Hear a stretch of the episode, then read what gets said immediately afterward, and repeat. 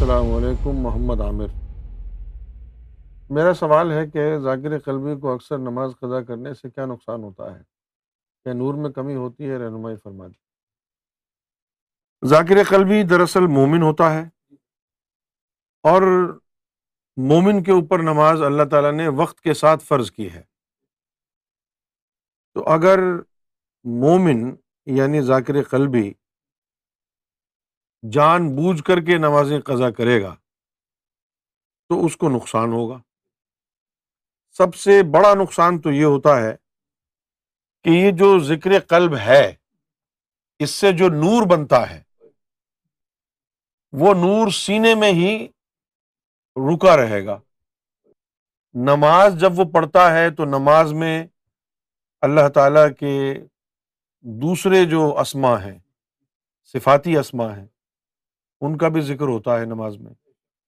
تو وہ نماز کا نور ذکر قلب کے نور کو پورے جسم میں ڈسٹریبیوٹ کرتا ہے۔ تو نماز کا کام کیا ہے؟ کہ سینے سے نور لے کے پورے جسم میں اس کو ڈسٹریبیوٹ کرتی ہے نماز۔ اور اگر پھر آپ نماز نہ پڑھیں، نماز ادا نہ کریں، تو سینے میں گھٹن رہے گی۔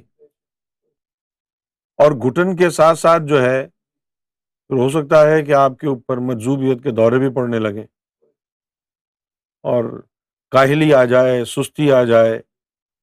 اس لیے جو ہے وہ نماز کے بارے میں قرآن مجید میں اللہ تعالیٰ نے فرمایا ہے کہ عقیم صلاح ذکری بظاہر تو اس کا ترجمہ یہ ہے کہ میرے ذکر کے لیے نماز قائم کر۔ اب اس کا معنی کیا ہے؟ نہ آپ کو پتا ہے، نہ مولوی کو۔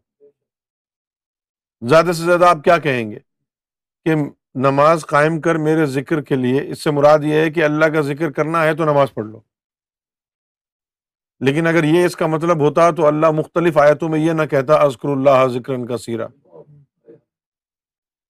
تو اس کا مطلب یہی ہے کہ میرے ذکر کو پورے وجود میں پہنچانے کے لیے کہ تیرا جسم میرا ذکر بن جائے پورا۔ تیرے رگو پہ میں ذکر سما جائے اس کے لیے پھر تجھے نماز قائم کرنی ہوگی۔ تو مومن کے لیے تو نماز بہت ضروری ہے۔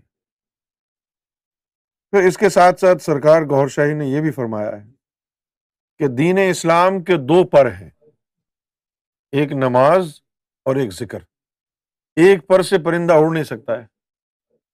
آپ نے فرمایا کہ جو لوگ صرف ذکر کرتے ہیں، وہ ذاکر ہیں۔ اور جو صرف نماز پڑھتے ہیں وہ نمازی ہیں۔ مومن وہ بنتا ہے جو ذکر بھی کرے، نماز بھی پڑھے۔ مومن؟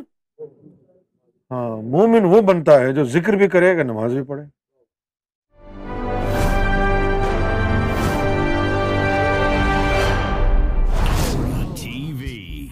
Bringing light love and peace in your life